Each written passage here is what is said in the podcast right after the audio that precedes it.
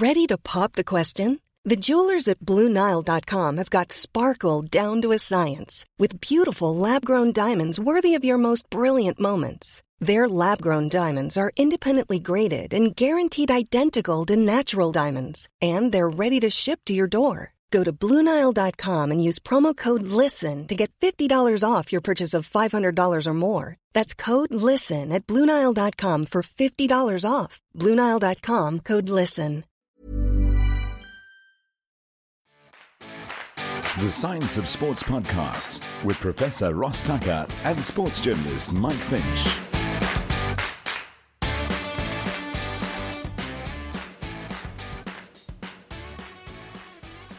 Hello, everyone, and welcome to another episode of the Science of Sport podcast. I am Ross Tucker. Today, without my usual co host, Mike Finch. That's because Mike is currently sitting on an aeroplane, which I guess would be somewhere over Europe because he's on a flight back from Amsterdam. This after spending a week and a half in Budapest covering the World Athletics Champs, as you may know from our coverage last week. So he will be back tonight, and we are planning to record a podcast recap of those World Athletics Championships, in which I will no doubt continue to get jealous at the great experience it seems Mike had over there. I certainly enjoyed World Champs. I thought it was one of the better ones in recent memory, and I hope that you enjoyed our coverage of it, whether it was through live Instagram posts or listening to the podcast that we made available. Those of you who are Patreon members would have heard all those podcasts Plus, there was some really good engagement on the Patreon message boards about some of the action we saw from Hungary. We shift gears now that the World Athletics Champs are finished, and we move on to the next major global competition, which is the Rugby World Cup that starts in a week and a half.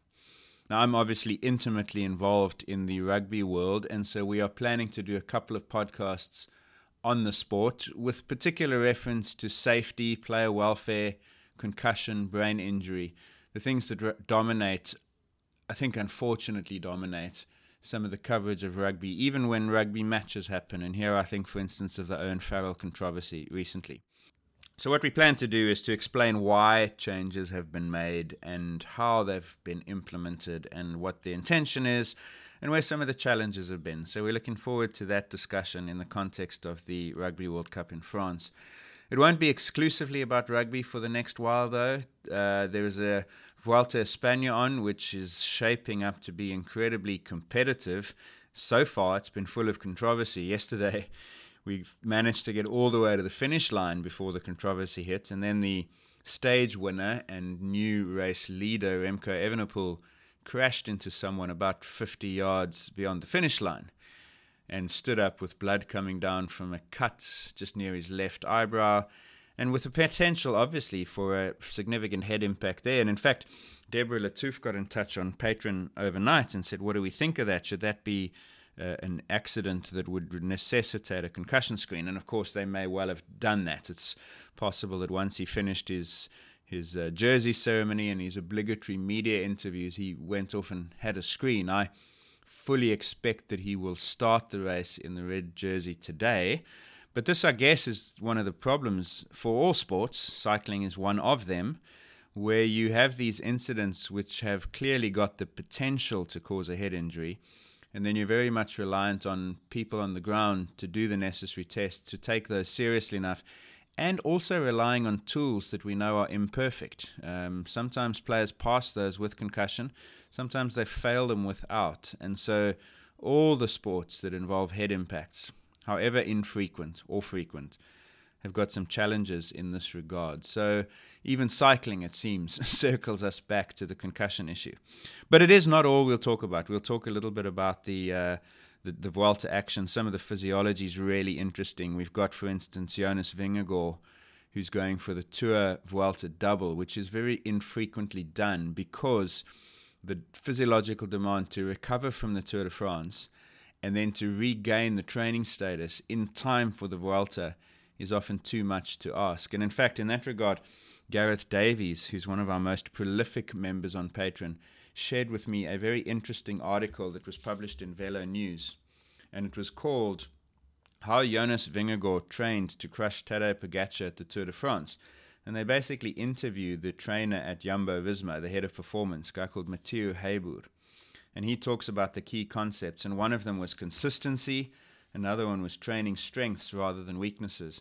And it's interesting to compare what Vingegaard would have done in the time between the Tour and the Vuelta compared to his build up to the Tour, and then to look at the implications that has for performance. So let's allow that race to develop over time, and then we will have a really good discussion, I think, around what we are seeing.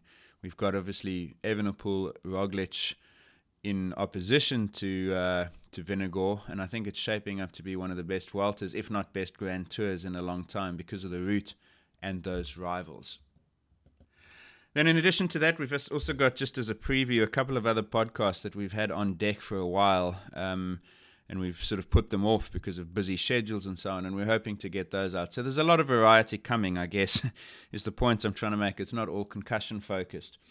However, today is a concussion focus, and it's an interview that I did with an expert in physiology and public health from Tufts University. And the way this came about was somewhat serendipitously. I got a couple of emails from Patreon members, and here's particular thanks to Paul Whitney and Sam Fairhurst, who both contacted me about two weeks ago to ask about a product that they'd seen being worn by certain athletes during football matches, cricket matches, and American football. And it's a product called the Q collar. It basically looks like a horseshoe shaped collar that goes over the back of the neck. And the idea behind this device is it then squeezes very lightly the jugular veins. And it's been promoted as a way to initially reduce concussion risk and later to reduce the harmful effects of repeated head impacts and brain injuries. And then coincidentally, I followed on Twitter the person you're about to hear me interview. That is a physiologist and an expert in public health and community medicine. In fact, he's professor of those at Tufts University. And that is Professor James Smoliga. And James has done considerable amounts of work trying to explain and debunk some of the science that underpins this Q collar. And so, given your requests via Patreon and given my new interactions with James, I said, look, why don't we go about doing this? And James was very keen. In fact, he said, if I ever feel like exploring it, he'd be more than happy to chat. And I jumped at the chance because I think it is really interesting. And so we dive into that, and that's the interview that you're about to hear. Some of it gets really technical. This is a niche subject and it involves quite specific academic discussions and debunking of tools, debunking of statistical approaches that are used. But what I really hope comes across is the rigor with which scientists have to try and scrutinize claims that are made by companies like this. And you can apply these same concepts to pretty much any commercial c- company or commercial product in the health sciences space, and there are many of them. And what James will talk to you about is why you look at it with a critical eye, a cynical eye, what you go about trying to debunk, how you try and disprove or evaluate the claims that are made. And by the end of it, I hope that you'll realize, first of all, on the specific issue of the Q collar, that there is no evidence that it is uh, protective. In fact, there is no biological rationale or premise by which it would be effective. And so the foundation on which it risks on which it rests, sorry, is very much discredited by James and some colleagues' work. But more broadly than that, I hope that it gives you a dose of scientific skepticism that you can then take and apply to other claims that are made in this space as well. So let me not delay any further. Let me introduce to you our guest today and hopefully a topic that gives you specific and general principles that you can take to become a more discerning thinker when it comes to health products and the claims they make. Here is our guest, Dr. James Smoliga.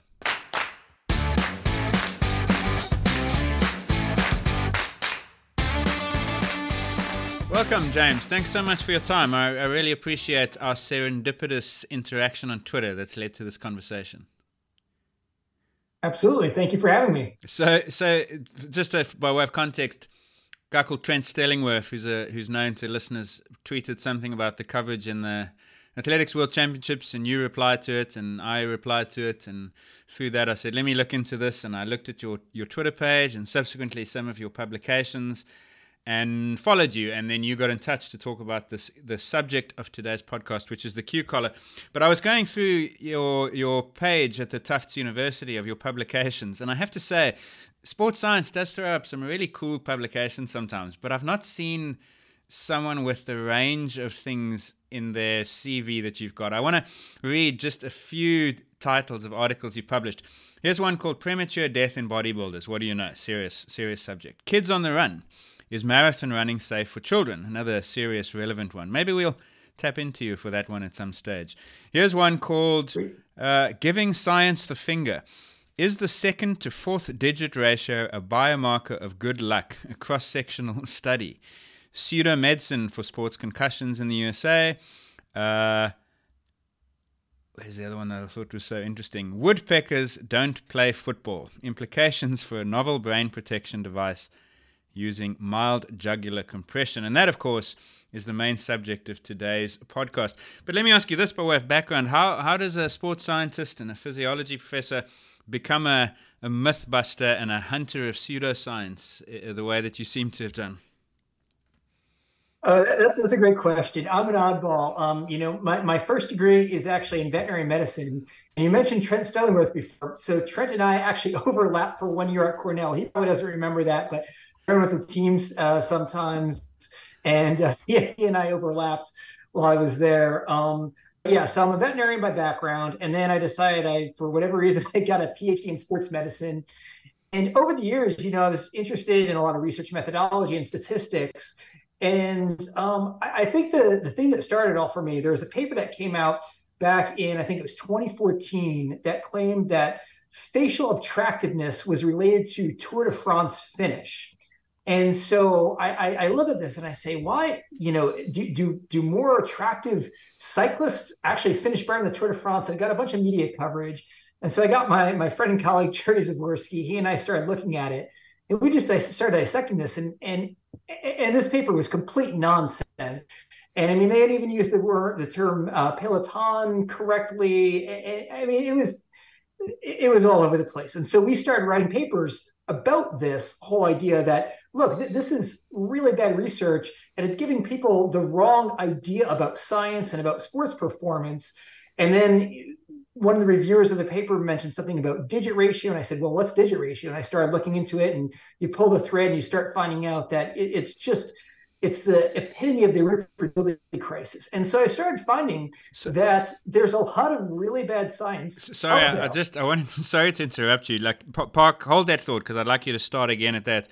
On the digit ratio, though, and at the risk of derailing this podcast, it is interesting. Can you just tell us what the digit ratio theory is and what about it you debunked? Well, all of it, but but specifically how, how you went about that. Right. So digit ratio theory is that your second to fourth, the ratio of the second to fourth fingers on your hand, your index and your ring finger, are related to how much prenatal testosterone you're exposed to in utero. And that is somehow related to future sports performance, future disease risk, risk taking behavior, and such. And um, there's a lot of research about it And in my opinion, it's all complete junk that's basically statistical noise and selective reporting. Uh, there was a book. Uh, what was the name of the book, and who wrote it on that? I mean, it became a big deal at one point. It was. It was part of it was Jamaican sprint success was digit ratio. Yeah. Uh, rugby player success was digit ratio. Who, who was the guy that did the book? So, John Manning is ah, kind yes. of the, the, the father of digit ratio research. Um, I'm not familiar with his book. Uh, specifically, I'm familiar with his other papers, but yeah. Yeah, yeah, that's the name. Okay, so all right, so that's that's one that's one in your uh, debit column. What you you were then saying that you became interested in the statistical failures of some of the research, and you decided you were going to pursue those, and then I interrupted you. So please, please do continue there. Well, well, basically, what I started finding is, you know, I really like statistics, and you know, and it's something I've spent a lot of time learning over the years. And I always wanted to make sure my research was done properly with with the most robust statistical methods. And you know, everybody's human. Everybody, you know, makes mistakes, and there's you know at different points in one's career, you discover new things. But I started discovering that there were some really shoddy statistical analyses done in different papers. And as I started exploring this, I started realizing that, you know, some of these issues in the research reproducibility crisis, in that there's a there's a lot of problems out there. There, you know, people's careers are dependent on producing positive findings, or at least they feel their careers are dependent on producing positive findings. And that's what makes for interesting media stories. And there's a lot of incentive to have results which sound interesting. And that's kind of how I got into some of this research, and especially in the sports performance field. I, you know, I spent so much time learning about sports performance and what the factors are associated with it, and then to start seeing that there's research that claims that you know digit ratio you know could be used for screening athletes. It, it just made no sense. And, and eventually, this sort of led me to a broader you know, kind of myth busting within the field of sports science and exercise physiology when I started discovering that the problems go beyond statistics, and especially whenever you get commercial interest involved. Um, and I thought one of the reasons again to sports the sports medicine sports science field was to help people to help them make more, more, informed decisions to be safer be better performers and there's so many nuances and so many things that the public might not be able to understand it, it just seemed like getting involved in some of this, this myth busting seemed to be a valuable part of the job yeah, do you think that these are we, they're certainly not unique to the sports sciences? The reproducibility crisis, I know, has impacted many fields of the sciences, but I do get the impression, no doubt because it's the field we're both in, that the sports sciences are quite vulnerable to it because they're media friendly and because there's a professional sport angle and we're all fans at heart and so the selling point of bad science is a little bit easier sometimes in this field than it would be for some others. Would you would you agree with that? And I mean, how bad is it in the sports sciences? Would you say? I agree 100%. Um, I, I think it's really in the sports sciences and, and has been so for a while. There's always some kind of new trend or some some new fad out there where people want a quick fix, whether that's to improve their performance or to prevent injuries or to treat injuries it, it's it's always there. And the thing is, athletes are very high profile. I mean, you look a few years ago with, you know, first it was kinesio tape. You know, everybody in the Olympics is wearing kinesio tape. Mm. Then Michael Phelps walks out one day and he's got a bunch of suction cup marks on him. Everybody says, well, what, what's that about? And then before you know it, everybody's into cupping.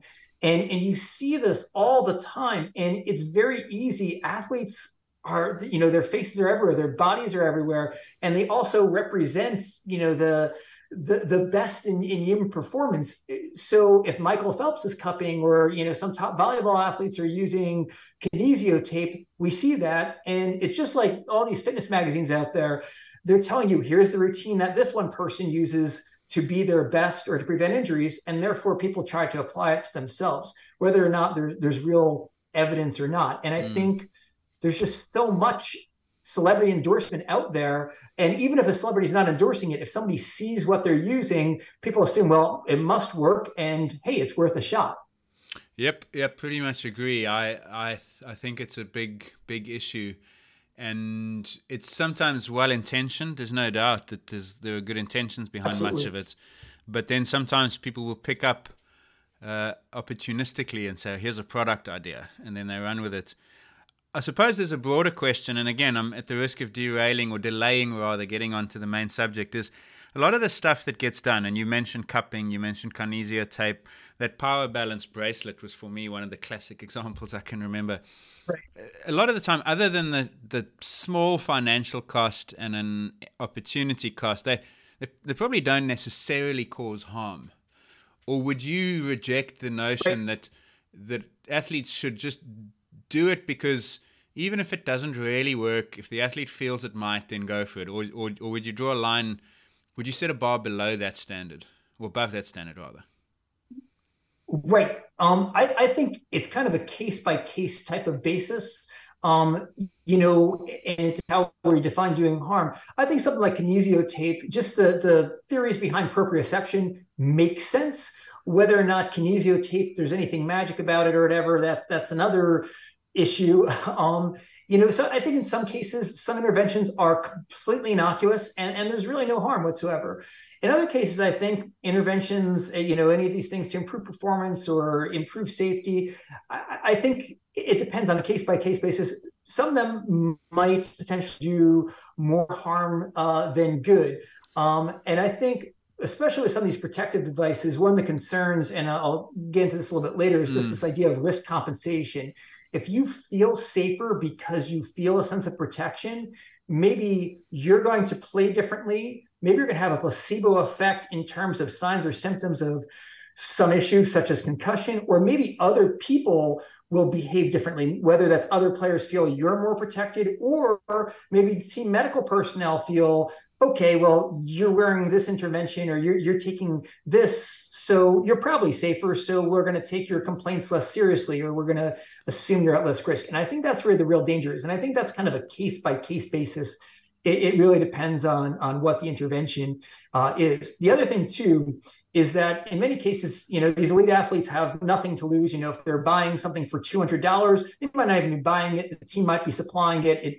It's not essentially costing anybody anything. But when you're talking at the individual level about, you know, a high school student spending two hundred dollars on some sort of intervention, that maybe they could have invested that two hundred dollars in something better that would have improved, you know, that maybe would have improved their safety better or helped their performance or something along those lines. So I think in some cases, some things might have a, a real indirect or direct harm. Sometimes it's completely inconsequential. Yeah, I've certainly taken when speaking to coaches and athletes of making them understand there's a there's a trade-off here. There's a cost-benefit analysis you have to do, and uh, sports science can very rarely give you concrete answers on either side of that balance.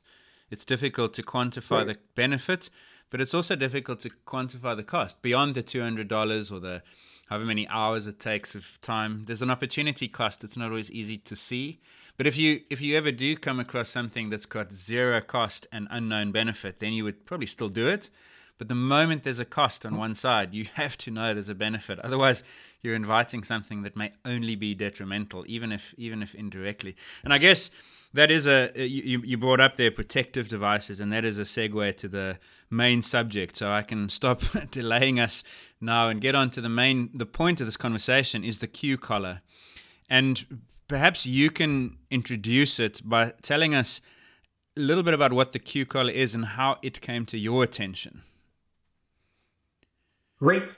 So, um, first of all, I, I, want to start off by saying I do not believe the Q collar is effective for protecting the brain, whatever that means. And I, I don't think all these athletes that are wearing it have any actual benefit from it other than maybe some financial you know if they, if they make money by by mm. you know wearing the device if they're being paid or anything like that uh, but I, I, don't think there's any benefit i think there there is potential harm i just want to get that um, up, up front. Yeah, so the Q collar is a device that is worn around the neck, which is meant to lightly compress the jugular veins. So the jugular veins are the veins that carry blood from the brain back to your heart.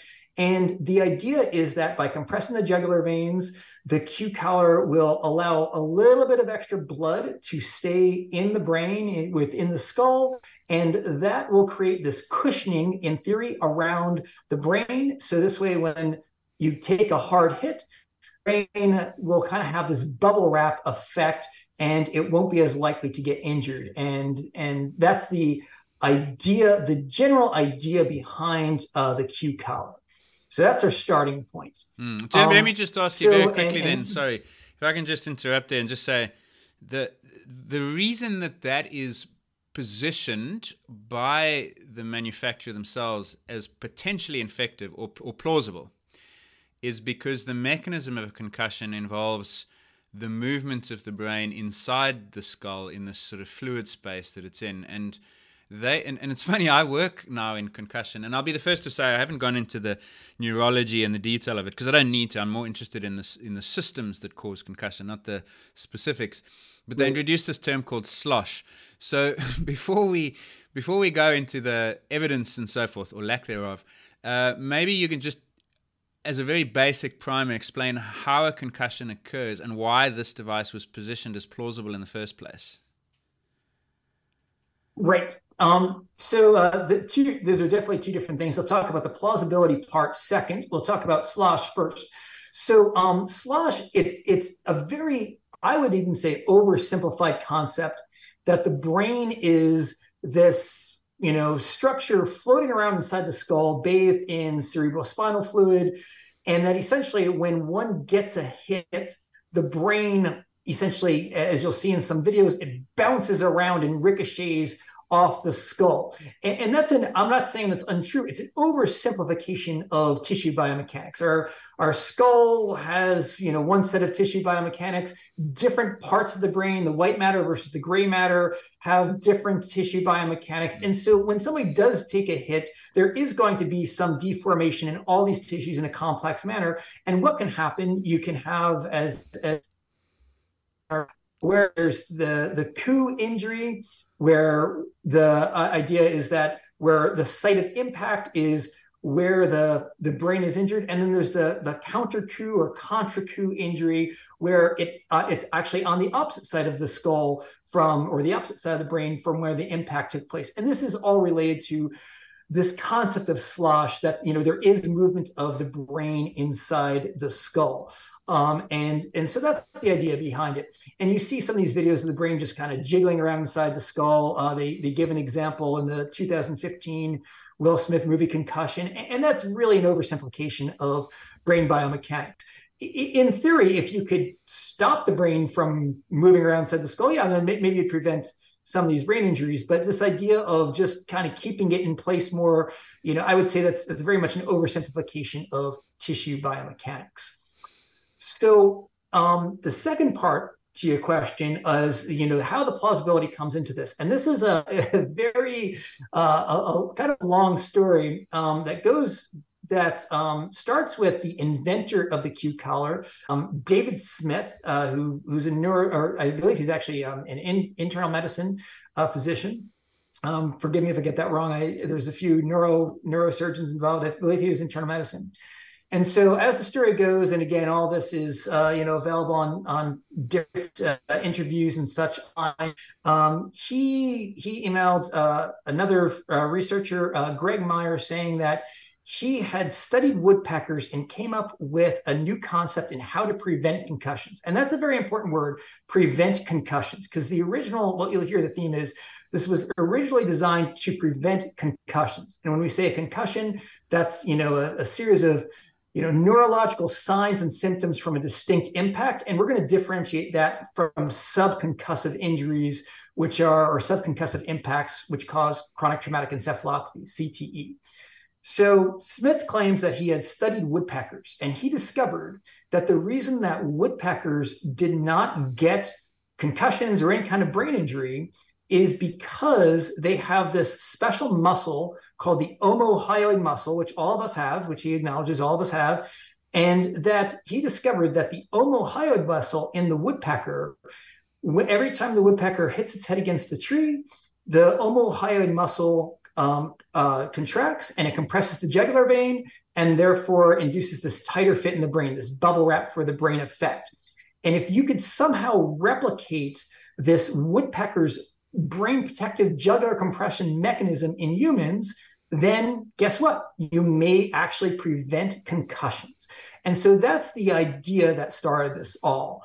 The problem with this idea is there's no evidence anywhere aside from Smith's saying that he discovered it that such a mechanism exists. In fact, there's evidence to the contrary that woodpeckers actually do get brain injuries and that there's lots of other ways that they protect their brain, but but jugular compression is not part of it. So on what basis was the first claim made then?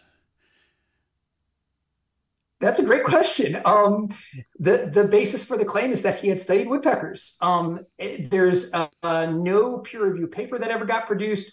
There was no data. There, there was nothing. It's just a claim that he studied woodpeckers. Um, in fact, um, the PI for the Q collar studies, uh, Greg Myer, um, he wrote an, an editorial uh, published in the New York Times in January of 2014 uh, talking about uh, how animals might hold the the the key to the to stopping the concussion crisis and in his, his editorial, he says, we have observed woodpeckers use their jugular veins to, uh, you know, compress their jugular veins to create this tire fit inside the skull. And there's no evidence for it whatsoever. And um, so basically, there's there's no data out there. Um, the only person or the only group of people claiming that woodpeckers use jugular compression to protect their brains are the people associated with the Q collar.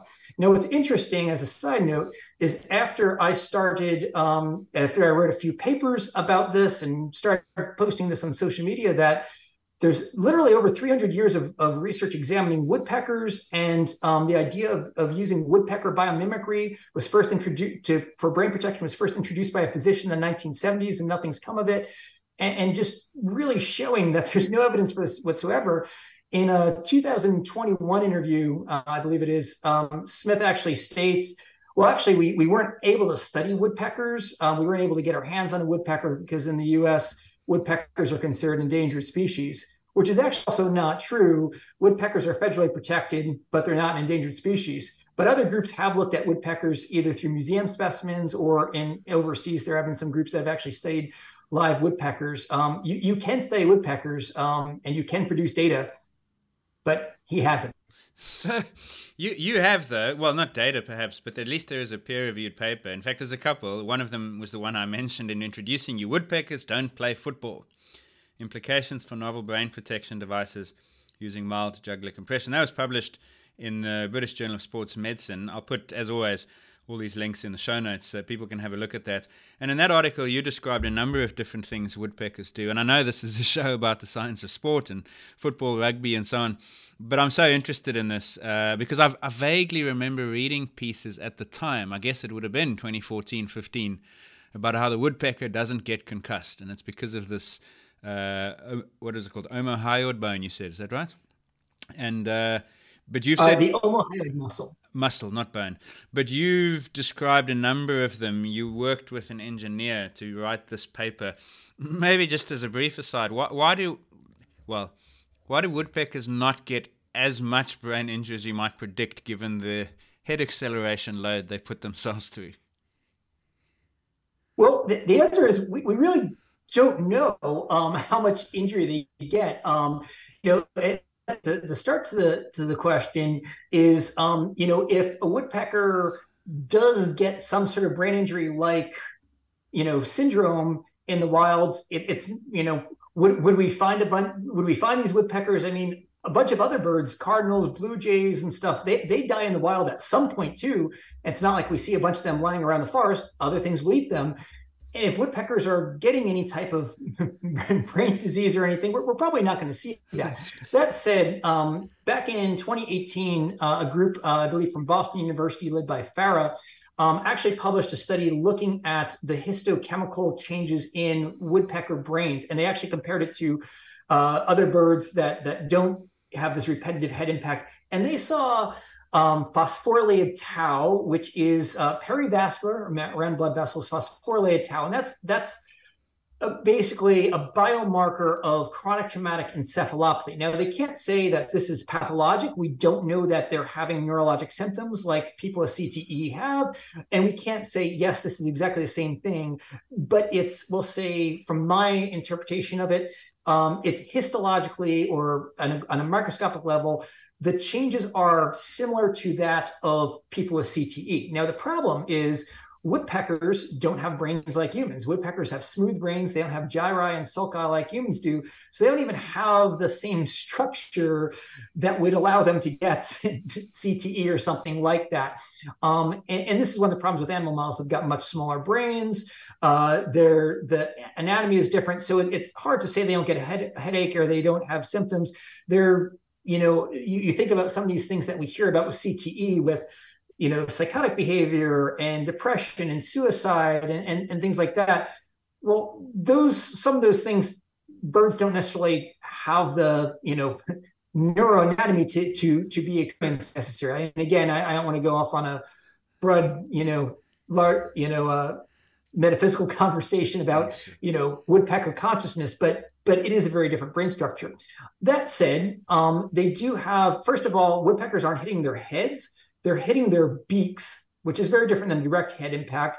And even their beak, uh, the keratin in their beak, the connective tissue in their beak is uh, very specialized to have special biomechanical properties that might will say absorb a little bit of impact. They've got certain muscles in their beak with each uh, with each impact. Those muscles are contracting and moving their beak in certain ways. Their head has certain types of um, the, the the bone in their head is uh, a lot, I'll say, spongier that might absorb some of the impact, and even the size of their brain um, is is a lot different. In a smaller brain, there's going to be the axons are shorter. There's going to be less rotation, uh, less rotational forces. Um, so there's all, all, these. There's there's many many different mechanisms be, that have been studied for over 300 years. There's there's papers from the 1700s on this, all the way through modern times, with engineers doing finite element modeling to look at what happens in a woodpecker skull and like tissue deformation. But their anatomy is fundamentally different than a human, and and um, also to some of their function, you know, in terms of these muscles that they're using to stiffen or you know de-stiffen, I'll say if that's a word, uh, certain parts of of their head and and their neck with each impact. It's very different than you know being blindsided by a 300 pound individual in an unpredictable manner. Yeah. Okay. So the woodpeckers have many adaptations that may offer some protection against what I'm reading here forces between 1200 and 1400 Gs while pecking. This is from a paper you just spoke about that describes these tau accumulations in the brains of woodpeckers. Again, in the show notes. So the, the woodpecker turns out to maybe not be the most appropriate mascot for the Q collar, but nevertheless, the theory persists that if you can compress the jugular vein, you create what they themselves, and you mentioned this earlier, is a quote unquote tighter fit of the brain in the skull, and this reduces the movement and therefore reduces the concussion risk. So let's shift from woodpeckers to football players, rugby players, whatever. Pick your sport, pick your contact sport, boxers. And let's talk a little bit about that because when you go to the Q website, you will, and I think this is probably a universal characteristic, find a tab at the top called Science. And when you click on that Science tab, you will see Q Research, and then it lists them and it gives them these, it, it'll give you these summaries of what I'm counting here is probably a dozen different studies, both preclinical and clinical.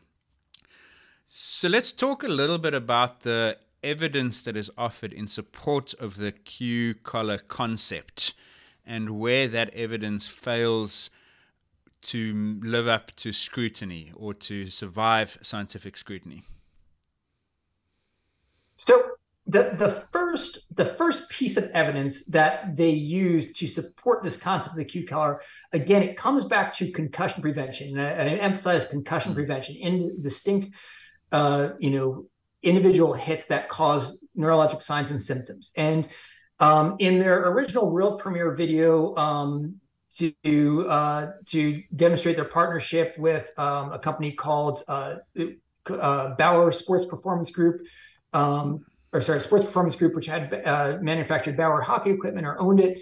Um, on that original video, they, they mentioned the woodpecker, and then they mentioned another another series of studies um, as far as concussion prevention as evidence for this was this idea that the rate of concussions or the likelihood you'd get a concussion was around 30% lower at higher altitudes. And in those two peer reviewed papers, um, they claim that, well, at higher altitudes, maybe there was a little bit of brain swelling that happened, which would induce tighter fit and lower the risk of concussion. And that they they found that, you know, concussions were reduced by about 30% at higher altitudes. And this is actually how I first got introduced to the Q collar. Why, why does behind it entirely. Why, why, why does altitude cause cause brain swelling? And this is this is again part of the plausibility and I think important because as we explore this, you and a colleague are going to show that it's not plausible. But let's let's just pause on that for a moment. Right. You go to altitude and you get this tighter fit. That's a normal, well, it's not normal, it's pathological in some cases and potentially lethal. But just let's talk about what ha- happens to the brain at altitude. So, um, basically at high altitude, uh, and when I say high altitude, I'm talking, you know, around 15,000 feet in general. And so that's right around like 4,500 meters mm. above sea level. Um, some people rarely get a pathological condition called high altitude cerebral edema. And um, there's a lot of different theories on why high altitude cerebral edema happens and why some people are more susceptible than others. Um, but it seems to relate to the hypoxia or lack of oxygen um, in the air in terms of partial pressure of oxygen in the air. So there's fewer oxygen molecules in the air. The percent of oxygen in the air is still the same, around 21%, but there's fewer oxygen molecules. And if there's less oxygen in the blood, hypoxemia, um, there's some sort of physiologic changes that happen. Um, maybe it involves uh, a change in the way some ion channels function. Maybe it involves a, a change in uh, something like nitric oxide synthase, and, and there's some change in vasodilation in, in the brain. But somehow it seems like the blood brain barrier might be a little bit compromised, and we start getting fluid that winds up uh, through through some changes in the brain vasculature. We start getting extra fluid in the brain. And, and this high altitude cerebral edema, again, usually is occurring at extreme altitudes, around 4,500 meters or more. It can occur at lower altitudes, but usually less than that. And it's considered a medical emergency. Mm. I mean, it's it's something that, if left untreated, people will die from. Um, and so that's the the idea behind it. And again, the physio there's lots of different theories on the physiological basis, but it really seems to come down to changes in in blood oxygen levels or maybe blood carbon dioxide levels. Um, but what really caught me, um, what introduced me to this whole tighter fit theory and Q collar theory was when this paper got published. A colleague said to me, um, this is kind of a funny story. A colleague said to me, "Hey, there's a new paper that links um, high altitudes to concussion risk." And I said, "Oh, well, that's interesting." And I said, "What altitude?" And my colleague said to me, he said 600 feet. And I said, "No, no, no, that that can't be right. It's it's got to be at least 6,000 feet or something. 600 feet, 200 meters or 196 meters more precisely isn't enough to do anything. He said, no, it's 600 feet. I said, no, it can't be. And he said, here, let me show you. And yeah, I, I, I, also, I also, I also couldn't believe this. I, I opened this link and I saw this and I said, there has to be a mistake. I mean, 600 feet is, we've got a mountain here in Cape Town. I can almost see it from where I'm sitting. And you wouldn't even have climbed a quarter of that, and you'd have been at 600 feet above sea level. and so, right. so, so, it's yeah. It's anyway. The, the, the the study in question was called "Altitude Modulates Concussion Incidence: Implications for Optimizing Brain Compliance to Prevent Brain Injury in Athletes," and it basically looks at high is it high school football if I remember correctly, and and yeah they they, they define high altitude as above 600 feet. So so you, you look at this and you th- what I'm assuming you had the same thoughts as I've I've had. That's impossible. That's not altitude. Yeah, Exactly. So anyway, I, I call my friend and colleague Jerry Zavorsky, who's got lots of experience with high altitude research, and and, and as and I haven't been a high altitude researcher, but I you know I've taught it. I designed our altitude environmental chamber. And, you know, I'm as a physiology person, I'm very familiar with it. So I call him up and I say, "Hey, look, there's this paper that connects high high altitude with concussion risk his very first question to me was, What's the altitude? And I said, 600 feet. He said, Surely you have to be mistaken. I said, Trust me. I just had the same conversation with a colleague. It's 600 feet. So anyway, he said, "Well, this this can't be true," and and and the thing is, too, when you really look at the this relationship between um, changes in the brain and and and elevation, it's not a linear relationship. It's not like, okay, well, if blood oxygen levels go down, you know, at 15,000 feet, maybe they're half that at 7,000 feet. It's not linear. It's kind of a sigmoidal relationship, just kind of the way some of the physiology works out. So you you really wouldn't expect 600 feet to make a difference. And just for um, for completeness, the way that they determined 600 feet was um, by by essentially looking at they had a bunch of data from high school athletes, um, a bunch of concussion data, and they took you know all these games and practices, and they took the median altitude at which from their data set, and the median altitude was, and they describe it, it would be like having you know a group of um, you know whatever you want to say, you know a group of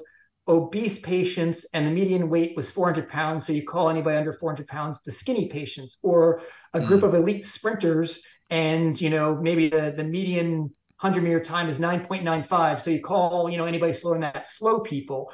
It, it, just all kind of arbitrary. You know, 600 anything above 600 feet isn't higher altitude. It was just a convenience point. Um, so anyway, Jerry Zavorsky wrote a bunch of letters to the editor explaining why this couldn't this physiologic explanation made no sense. Um, and I'll also state too something that's important in in these studies, in these original studies, talking about the effect of high altitude causing um, this this tighter fit theory, and maybe we could replicate this to prevent concussions.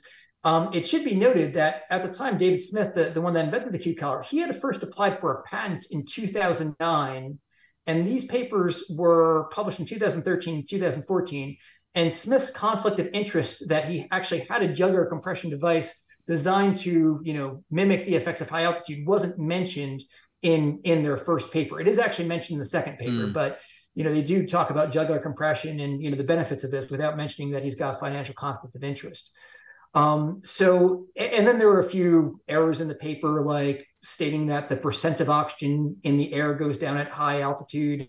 I'm surprised it got past peer review. Um, yeah. But long story short, um, we later, uh, Jerry and I uh, later replicated the study using four years of NFL data, using the exact same data set, and saw that one year was a complete outlier. Altitude seemed to be associated with concussion, and the other three years it wasn't. And then we replicated the study again. Uh, my colleague Zach Binney and I, we did it for eight years of NFL data, and and there's there's no relationship between altitude and concussion. In other words, it's it's it's a non-reproducible result, or it's it's due to it's just kind of a statistical fluke uh, due to due to chance. So.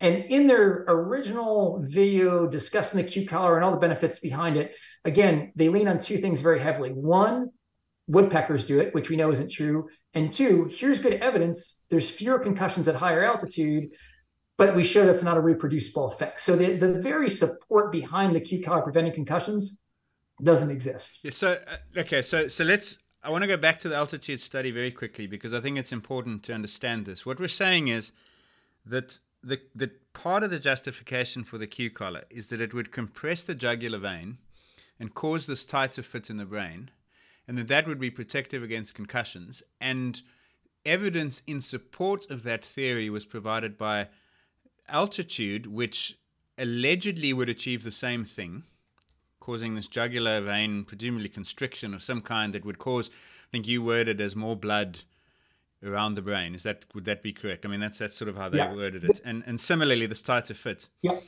That study is largely debunked. And again, I'm going to put this in the show notes. The letter from your, your colleague Gerald Zavorsky ends. I have not read as many letters as scathing as this, by the way. It says, in conclusion, the paper by Smith and colleagues is filled with overzealous interpretations, wrong conclusions, and a blatant misrepresentation of the literature, such that true high altitude physiology is inappropriately extrapolated to low to mild altitude for the convenience of supporting the author's hypothesis. That's that's a pretty resounding boot that he stuck into this paper. Yes. And the fundamental issues are number one, the altitude that they're testing is not even close to the altitude required to cause these physiological changes. So the link between jugular compression altitude is absolutely implausible based on this. And secondly, it's a statistical anomaly where they find this, what they report is a 30% reduction but it has such trivial clinical significance because in reality it it saves and I, I remember reading this in the paper it, it literally saves about 0.08 incidents per hundred per thousand exposures. So it is it is clinically trivial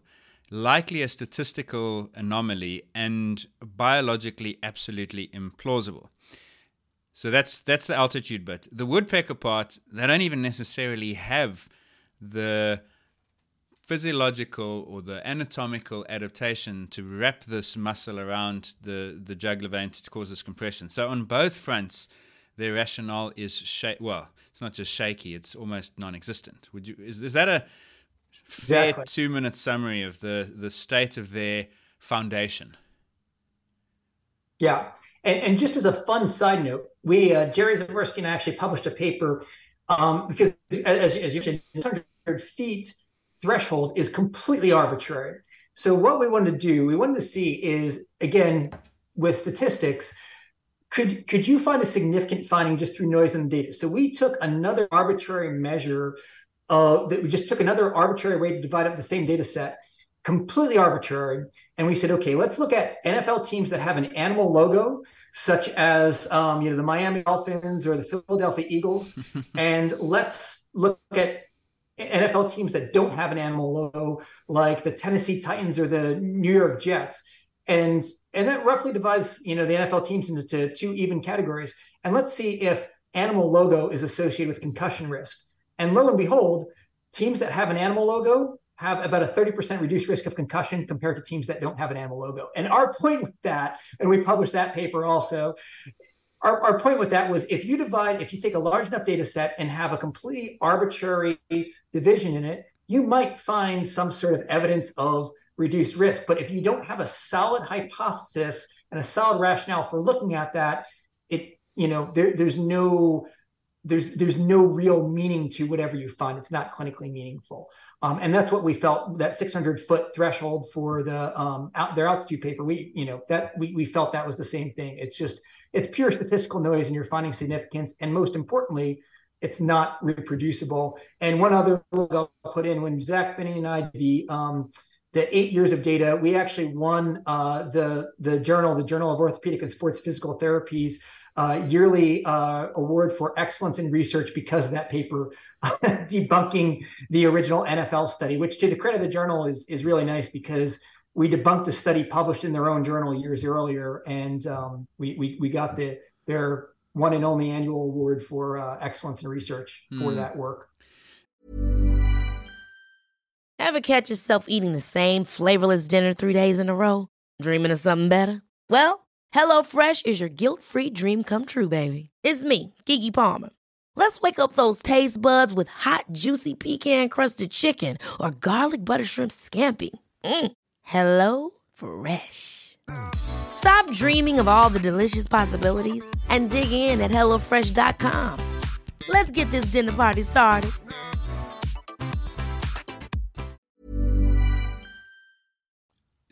So now, despite this, despite the fact that the two pillars upon which this this product exists are crumbling, there are a number mm-hmm. of studies in humans at the moment. They they talk about studies, the human performance study, the hockey study 2014, the football study. I'm reading it off their website, the soccer study.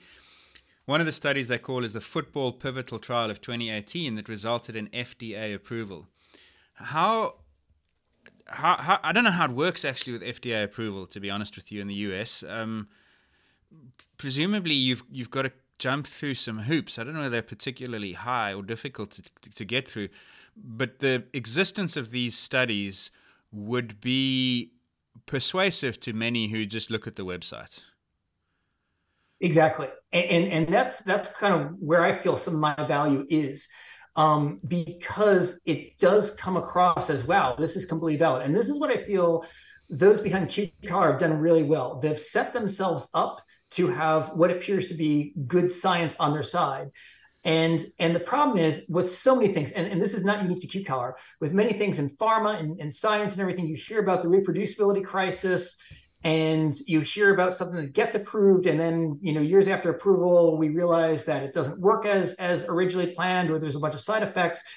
You know the, the, scientific process it's all run by humans and it's all you know there's there's flaws to it. That doesn't mean we should throw out science but don't understand the nuance of science. And i think what's happened i my particular opinion in this case is there has been some really shaky science um, behind all the clinical trials related to this. And so the, the FDA authorization one is, is a great example of some of the um, very shaky science where, um, again, I think you need to be, you know, a fairly high level scientist who has the who has the time and and, and in, in in looking at these studies and basically finding where the flaws are because if if you're not a scientist if you're not I'll say PhD trained, not, not to sound elitist or anything, but if you're not PhD trained to, to read the scientific literature and to relate one scientific paper to another and look back at the clinical trials protocols, you're going to miss these gigantic red flags in, in these studies. And I think that's um, one of the things that most most of the public isn't aware of. Yeah, no doubt. I mean, this football pivotal trial, there were 142 players in the intervention arm and 142 in the control arm and then they follow them over the competitive football season, and effectively they do a pre-post comparison using magnetic resonance imaging data. And I'm just reading off the website now, so I'm putting I'm putting it in their words, and then I'd like your response to it. Results revealed Absolutely. that 77% of the collar wearing athletes did not have significant changes to the white matter of their brain, while 73% of the non collar wearing athletes had significant changes. So, effectively, what they're saying is that three out of four athletes wearing the collar looked the same pre post, whereas three out of four athletes not wearing the collar looked different pre post. Now, that that one sentence, I'm a parent of a kid who's playing contact sports and I'm nervous about what I'm reading in the media. And I'm saying, I want my child to be in the 77% who don't have significant changes to white matter. And then I say, but what do those significant changes to the white matter actually mean? And the parent says, I don't particularly care, but I'm happy for there to be none. So what what is a sign? How, right. how, do you how do you even broach that conversation now? And and why does it matter? I suppose is the is the point. Right. So um, basically, and I think I think this is an important point. Who's using the Q collar? People that are concerned about brain injury. Mm. And, and that includes the athletes. And as you mentioned earlier, you know, most of these athletes, like they're just trying to protect themselves. They're just trying to do what they feel the right thing is. And, and that's what these and, and all the other athletes are doing. And so by reading these, these things, they might actually feel well, you know what? This might be just what I need to actually feel protected and and make me feel safe. And maybe it's the decision that'll, you know, maybe maybe the sense of protection is what makes the difference between participating participating in football or rugby or some kind of other high risk sport, and not because you see something like this and believe, wow, this is really protecting the brain.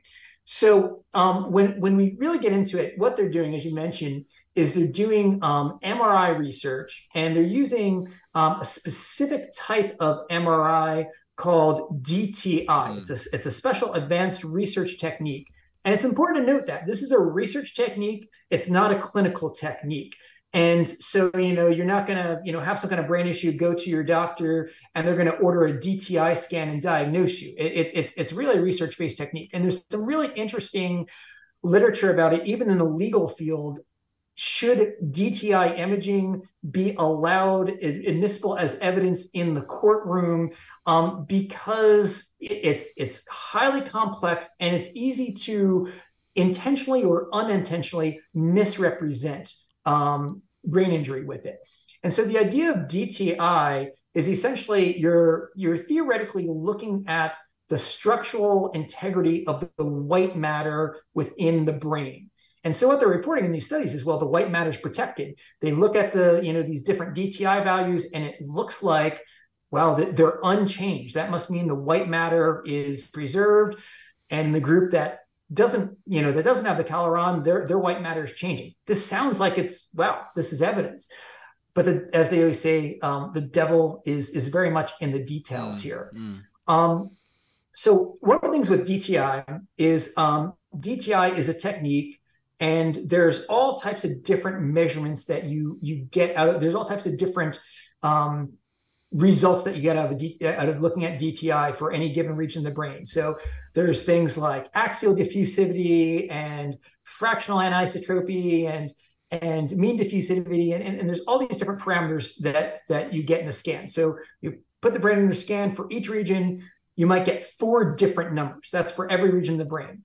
So just for simplicity's sake, let's say you scan 25 different regions of the brain and each region has four numbers, that's 100 numbers. And so what what we're what they're doing, they're getting a lot of data, tons of data. And when you actually start to look at all the different papers together, it seems like it, it, you know at first it looks like oh they're consistently finding you know this this protective mechanism that you know, the the people in the Q collar group, their numbers aren't changing. People in the collar, in the non-collared group, their numbers are, are changing, and that must be bad. But when you're looking at that many different regions, you have to see are you do, looking at the same region consistently? And so what we see in some of the studies, if you look at all the studies together, you might see in one study they say that you know in in in region in this region of the brain in region A we see a protective effect that's good but they don't mention anything about region B. In a different study, they might mention region B of the brain shows protection, but they don't mention anything about region A. And so when you're looking at so many of these different regions and so many different numbers, just by statistical chance alone, you're, you're bound to get some sort of significance. And in their clinical trial protocols, they're not reporting and saying specifically, we're looking at these specific 25 regions of the brain.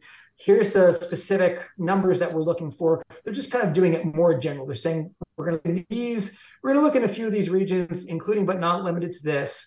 And and you know, in one in, in one study, they might find this parameter changes. In a different study, they'll find a different parameter changes. So that's part of the issue. And it sounds all fancy, and you see all these these journals with showing pictures of the brain, mm. but in reality, the results it's not consistent between studies seeing this effect. So yeah, that's our starting I, point. I think um, on that, I mean, we we've had a few studies been published in the last while in rugby players, retired rugby players, and some some even active rugby players that describe the same thing. You know, changes in the white matter, axonal changes. And we, we often say the same thing. We say, well, what does it actually mean? So what? And the common retort to that is it doesn't matter what it means. The point is it's different, and you would rather not see a difference than a difference. And it's very difficult to reject that without sounding like you're simply being overly defensive from the perspective of, say, World Rugby, who are defending the sport against various accusations and even lawsuits. And I wonder what your thoughts are on that. Is you've explained now how it's basically this scattergun approach. You're just firing away and you're going to hit something. There'll be a target. Right. If you fire enough bullets, you're going to hit a target. People say, "Well, no, you're just you're just you're just tap dancing now. You're just making semantics to try and hide the reality that uh, head expose head impact exposure changes something, and this device protects it." So, what, what do you what do you say then in response to that? Why why, why does it matter? Well, once again, the devil's in the details. So the so it, it's based on the assumption that keeping the DTI number the same is beneficial. And that's a gigantic assumption. Mm. So, one of the things, there's a lot of studies that have used DTI for research out there. And one of the things that we know is that DTI numbers change during brain growth and development. And we know now that, you know, um, you know, growth that the brain continues to be changing into our mid 20s, maybe even late 20s or so. Our brain is still, I'll say, essentially growing and changing. And if you look at longitudinal studies of adolescents, now we're going to take contact sports and football and stuff out of the picture, just adolescents, their DTI, uh, an adolescent's DTI numbers will change from one year to the next. And there's studies to look at the effects of playing sports, there's you know like gymnastics there's studies that look at the effect of playing music and how dti changes throughout the brain.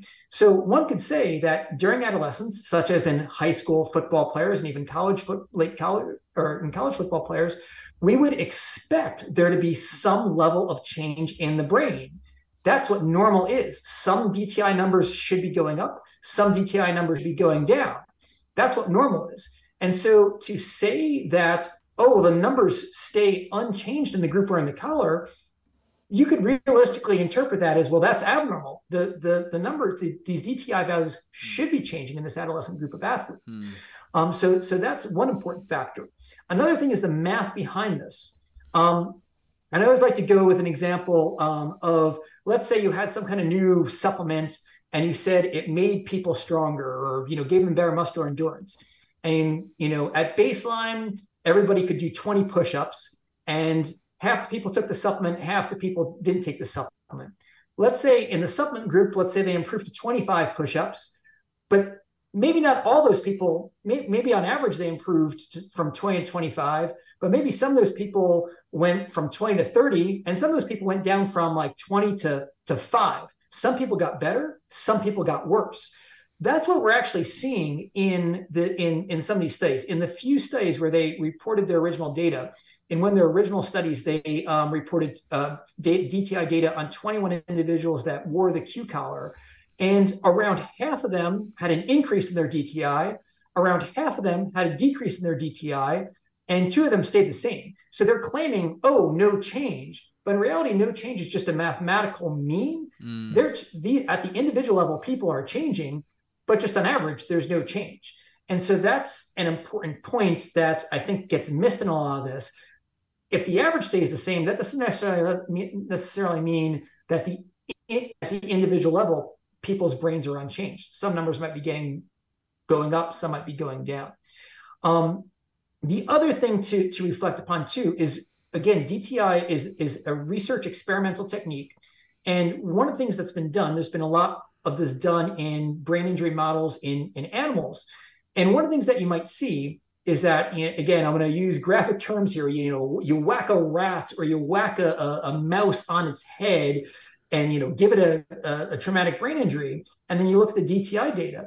In a lot of those animals, about a month after you've given it this whack on the head and given it a brain injury, the DTI data is back to normal. It's as it's the same as baseline. It's as if they never had a brain injury. But if you dissect the animal's brain, guess what? You see brain injury.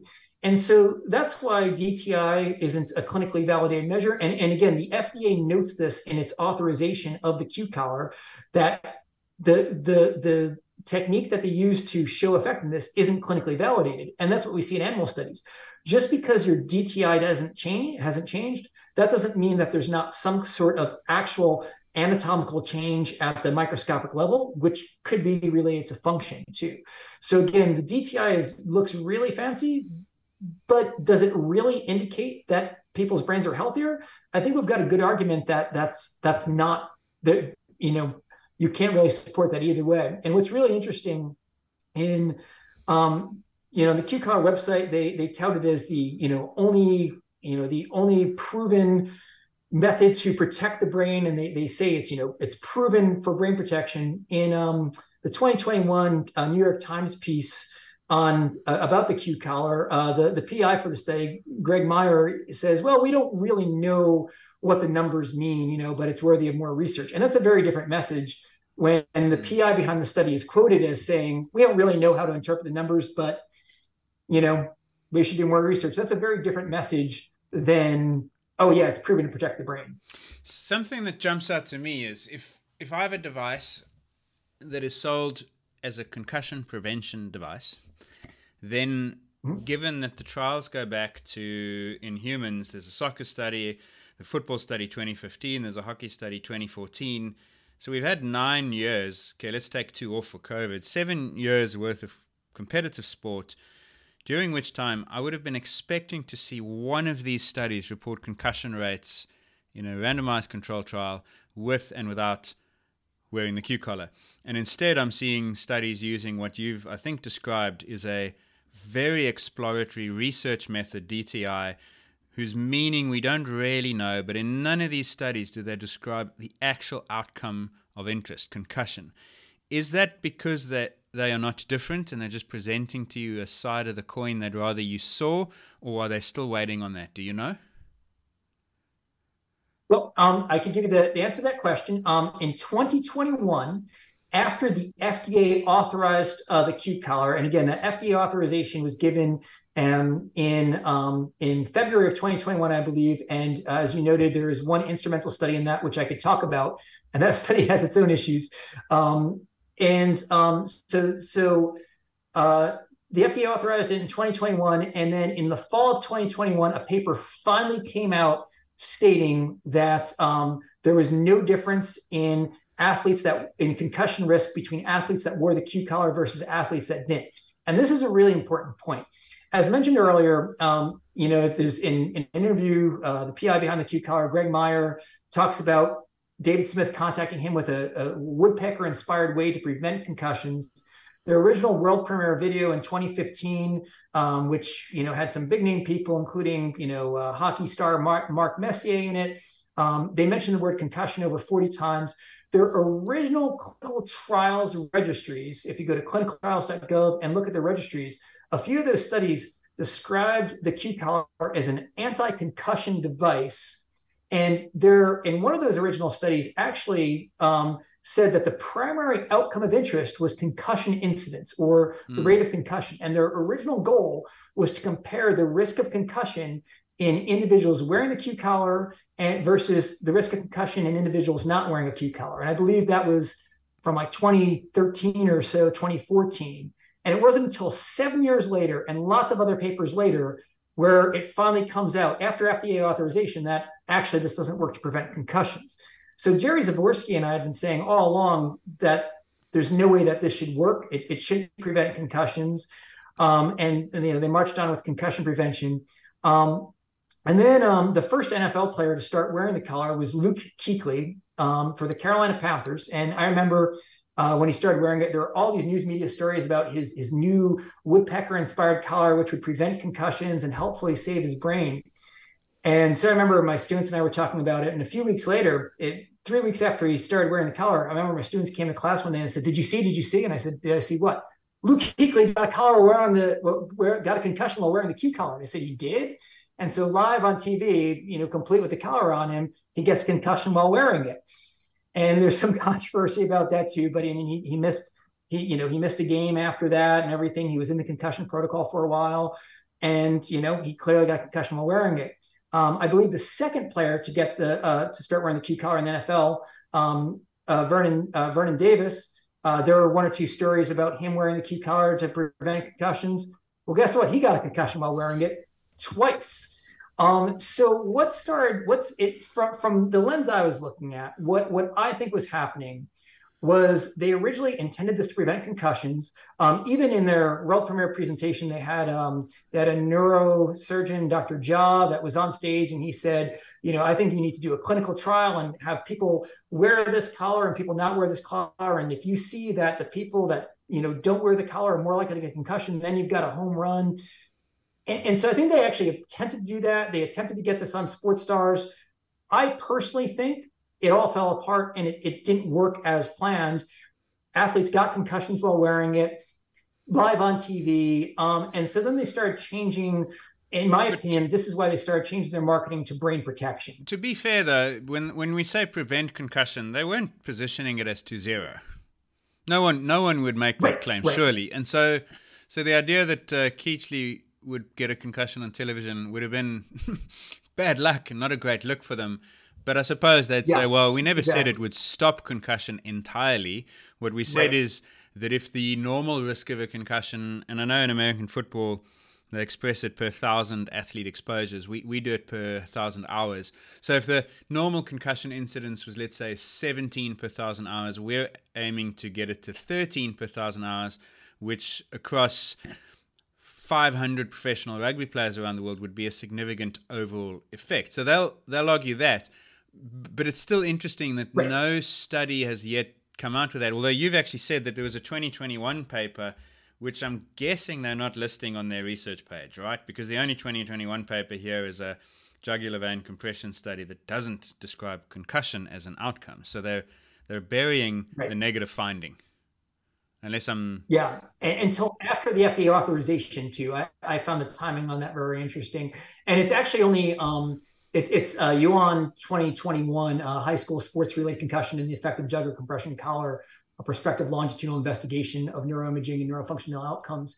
And even though this was their primary research outcome in, in one of their first projects, it, it's basically uh, one it's one paragraph buried in in this paper that the concussion group was uh, or the collar group was uh, you know not statistically different in terms of concussion risk than the non-collar group. Mm. Yeah, um, interesting how they then move to to something that so, now now the product does what what they can measure. So they've changed the the, the right. value offering right. to what can be measured, which I think is a, a necessary, but I suppose inevitable shift. Um, what would the study be that would persuade you? What do you think they should do? So I think um, basically to to persuade me, you would need a completely independent, in other words, not industry funded study, because all, all their all their studies have been um, uh, funded by by Q30 Innovations through the same principal investigator, Greg Myers. As far as I know, he's been the, the PI in all the studies. Um, I know at one point uh, there was over $3 million uh, of, of research funding given to him. Um, I've, I've, lost track since then. Um, and again, I'm not throwing Dr. Myer under the bus in any way or implying anything, any wrongdoing per se. I'm just saying there's only been one investigator, and all of those studies have been funded by by uh, by Q30 Innovations. I think you would need a um, a large uh, trial, you know, a few hundred people that was prospectively registered, um, not not um, you know not funded by the company, a different PI um, publicly available neuro, you know, publicly available data set with all the, the data uh, from all different regions of the brain, all the different uh, DTI metrics, and a good statistician that's controlling for multiple comparisons. Um, and uh, you know, also you know some other things like accelerometry data to quantify impact exposure, um, well-trained medical staff, whether it's athletic trainers or, or um, sideline physicians or whoever, to be diagnosing concussions and to basically look at concussion risk and also um, also you know some of these brain imaging things. One of the things that we also see in, in, these studies is they're getting a lot of data. They're not just getting DTI data; they're getting their perspective, their prospectively registered clinical trials are mentioning lots and lots of data, all types of other different tests besides DTI, and they're not reporting all those different data points. Um, mm. For instance, um, one paper uh, about athletes that had a concussion, uh, it, you know, the, the, one I mentioned uh, by uh, Yuan 2021, they um, the clinical trials registry indicates that they looked at um, post concussion uh, symptom inventory. It's a survey. Uh, they, they, looked at that. The clinical trial mentions that, but in Yuan's paper, that data point isn't mentioned anywhere, even though these are athletes that got a concussion. In another paper that has the same registry, they um, that, so it's the same it's the same sample.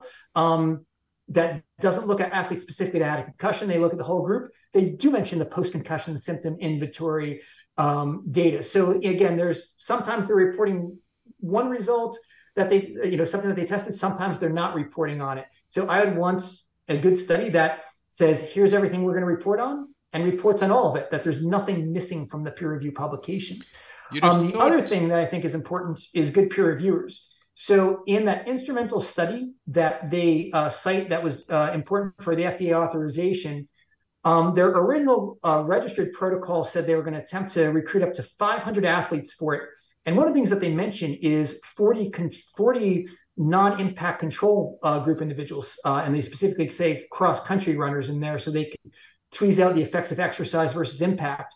Um, that's actually not that control group of 40 runners not report anywhere in, in their studies. Mm. So again, you know, some good peer review that could say, wait a minute, the protocol doesn't match the trial. There, uh, the other issue with your FDA, um, the study that got them FDA authorization, there's only one peer reviewer on that study, um, which is pretty unusual in the world of peer review research to only have one peer yeah. reviewer on a study.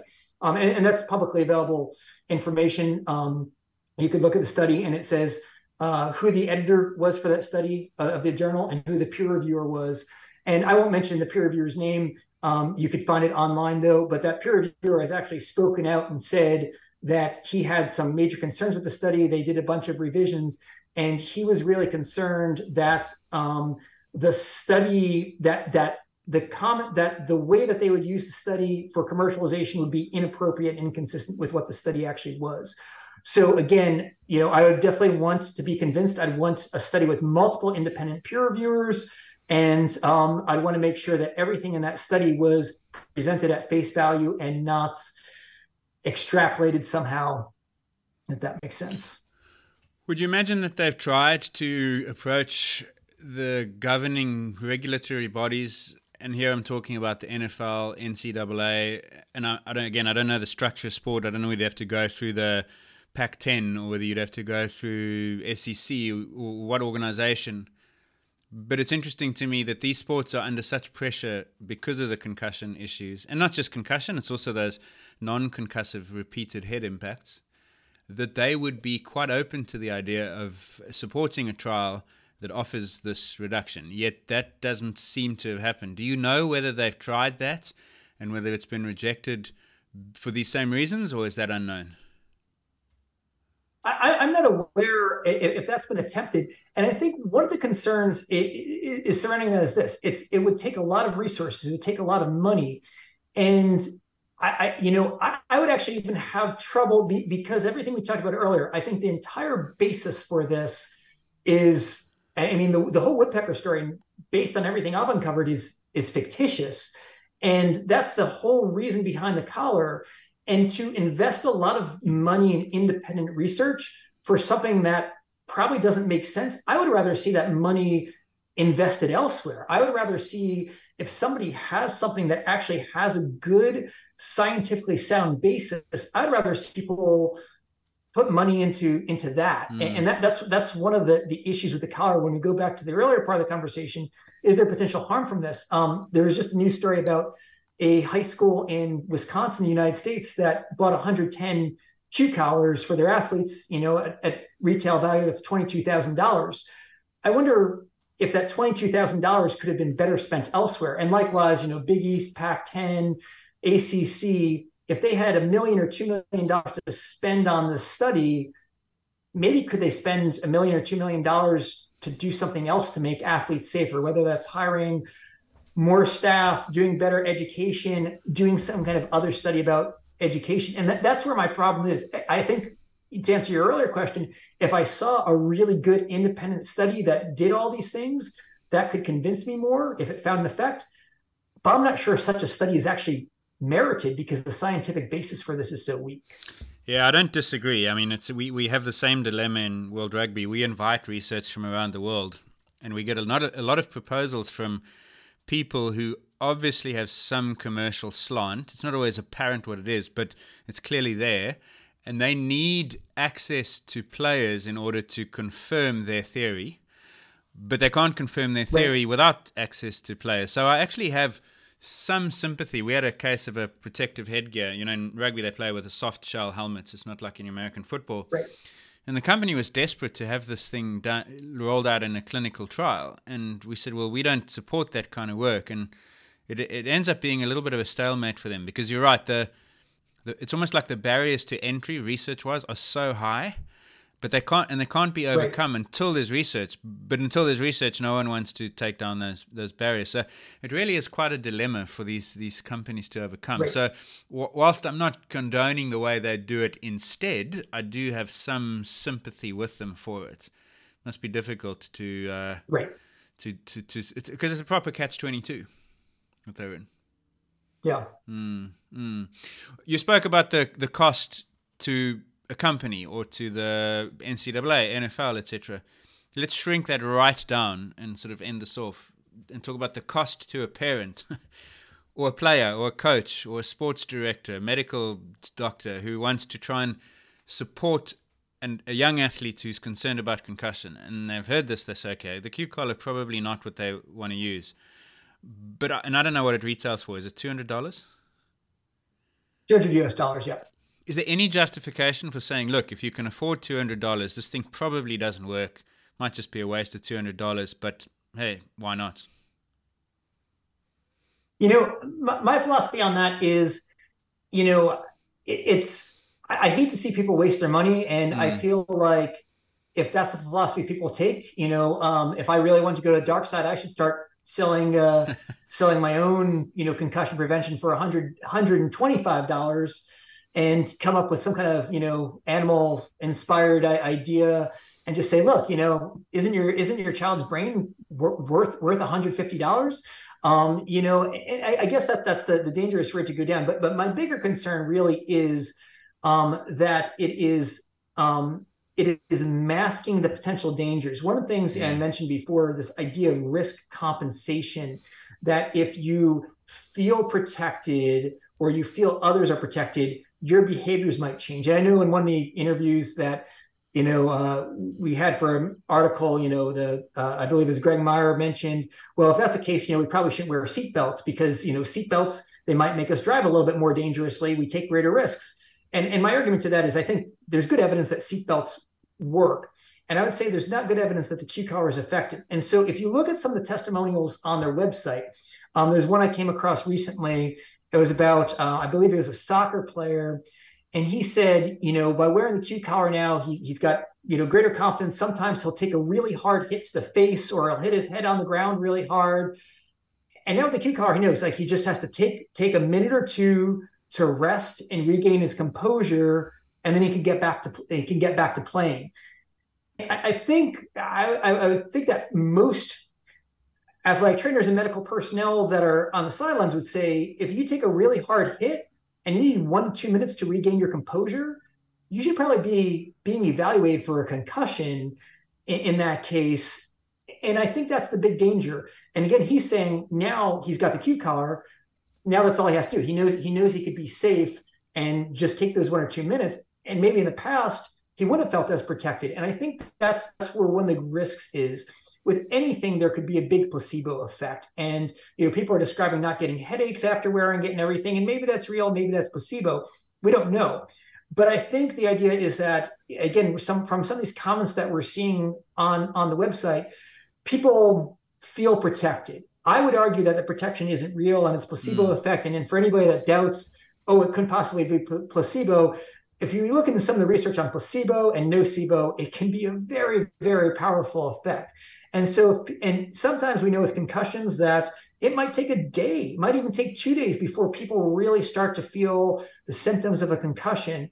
And if people are having a placebo effect from this and are feeling protected, they might be less likely to actually report that they're having concussion and might be placing themselves in greater danger of getting more head impacts while while having um, you know some level of, of brain damage. I, I, think that's that's where I'd say there, there is a danger. And then, like I say, as far as participation goes, if it is that parent that is concerned enough to say, "Look, it's only two hundred dollars," I want to feel protected. That's the type of parent that that really is concerned about their child's health. And uh, my concern is that if they're trusting something like that to make decisions on participation or not, if they're comfortable with it, if this doesn't work, the only way people are going to know it doesn't work if it's if it's too late, essentially, and, and that's my biggest concern. Like, it's just you know, if, if it if it doesn't protect from subconcussive impacts, you know, maybe we'll find out you know, CTE really, you know, is is you know going to be manifesting itself later in life, generally not in its 20s, although there's cases of that. But 5, 10, 20, 25 years down the road, we'll find out it didn't work. And, you know, all the decisions that have been made in that process, maybe, okay, they're allowed to play high school football. All right, let's go on to college football. Let's try out for the NFL. You know, it could be a decision that leads to years and years of extra contact that maybe they wouldn't have done if they didn't feel as protected. And again, I'm not anti-football or anti-contact sports. I just want people to make an informed decision. And right now, I think the side of the story they're hearing is all the marketing side and the athlete testimonials, and they're not mm-hmm. hearing all this nuance behind the science. Yeah, and I suppose, if, in effect, what's happening is that they are they're buying an illusion, and then behaving as right. though it's real. So it's the emperor's clothes, in effect. Look at me, Bingo. and uh, and I guess there's a, and I think you've you've explained it. It's it's a side of it that I didn't really consider. This idea that once you've made this investment, even if it's small, you're you're still making a conceptual investment that might be worth more than two hundred dollars. The concept being that I'm now protected against the consequences of head impacts. Having made an investment, someone will be less likely to admit that their investment was wrong, and so now you throw up a barrier to what we know is the most effective way to identify concussion, and that's the athlete telling us that they don't feel right. So that does that does create threats. If I was a medical practitioner or a parent, I would not want to create any barriers to open disclosure of, of the consequences. So, yeah, the, I think these are why you know it, it it almost brings us full circle. It's you you can some people might dismiss a lot of the discussion as you know, the details and the technicals. I mean, what's the harm? You know, what could go wrong? Well, the truth is, not much might go right. And if there's even the risk that something goes wrong indirectly, then actually you're worse off than if you didn't make this investment. And that's very important for people to think about. Good stuff, James. Thanks very much for this. Really have appreciated your time. I I can see a few conversations about digit ratios and death and bodybuilders and some of the other funky things you've done in the past. But I think this has been a very good exploration. So thanks very much for your time, and hopefully we'll speak to you soon. Well, thank you so much. I really appreciate it. Thank you. And that is that from James. Unfortunately, what happened last night was I did this recording with him on Zoom, and when I listened back to it, I discovered that the last two minutes or so of James's sound were affected by some tech glitch that created this reverberation. You might, in fact, have heard it in his last uh, words there, as, as he sort of said thank you at the end. And it made his last few minutes unusable, which is a real shame because the question that I asked him to close off the podcast was what I think quite an important one. And it's important because What you've just listened to, of course, is James going into some quite specific and technical detail about this particular product. You know, especially that bit about the DTI, the tool that's used to evaluate changes in the brain over the course of a season. That stuff's really technical. And if you don't come to this with a lot of time on your hands, and in fact, some fairly significant specific knowledge about the tool, it would be very difficult to critique the studies that get published. And so that's why James, in effect, is doing a service. But there's a real risk here that you listen to this and, and you feel disheartened. You say, My goodness, how am I, mother of two or father of a 15, 16 year old aspirant rugby player, meant to critique the claims made when it requires such specific knowledge?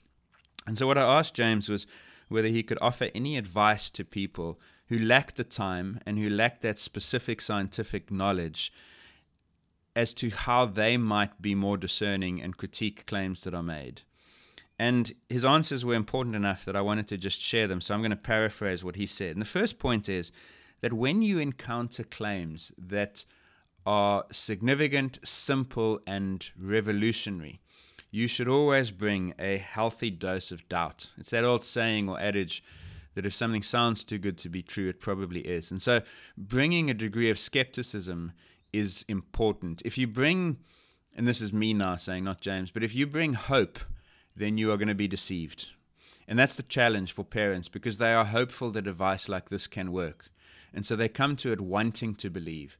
And you have to, and it sounds lousy, and I hate to say it, but you have to take the opposite view. You have to come to it ready to dismiss it as too good to be true and then be willing to be persuaded otherwise, as opposed to the opposite, where you come hopeful and set yourself up to be effectively manipulated and persuaded that your hope is correct. And, and that's the first point. And so it helps to be cynical. Uh, let's say skeptical, less less extreme than cynical, but that's really important.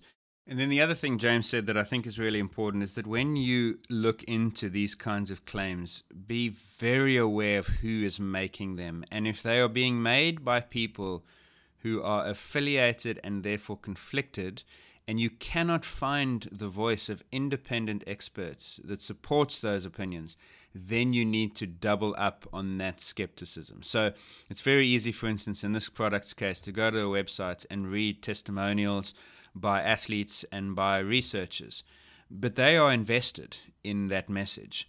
And what James then suggests is that you must look for independent voices, people on the outside who have nothing to gain from their opinion or potentially endorsement or positive confirmation of certain claims. They are the voices that you'd be more interested in. Now, it's not always easy to know who's truly independent and who's not, but it's usually relatively easy to know who is conflicted. And again, if there are no independent voices, then that should be a warning sign that nobody outside of those who benefit directly from a product have spoken out in support of it. And if that's the case, then I think you have reasonable grounds to retain that cynicism or skepticism that you brought to the discussion in the first place. So those were the two points that he shared, and I echo them. I think that they apply to everything from supplements all the way to products like that that we've discussed today. And then finally, of course, you could listen to podcasts like this where people do try to take down and explain the science with a healthy dose dose of sincerity and sometimes skepticism. So once again, a massive thanks to James for his time. Really do appreciate it and all the efforts that he's put into trying to explain this and other pseudoscience concepts. Hopefully, we'll hear more like it in the future. Thank you for listening. As I said, we now embark on a journey of concussion discovery in amongst Vuelta coverage and a few other interesting side topics to boot. So, we're really looking forward to having you join us for those and whatever else the world of sport and sports science throws up. Thank you once again for listening. Thank you once again for your support. And until next time, goodbye.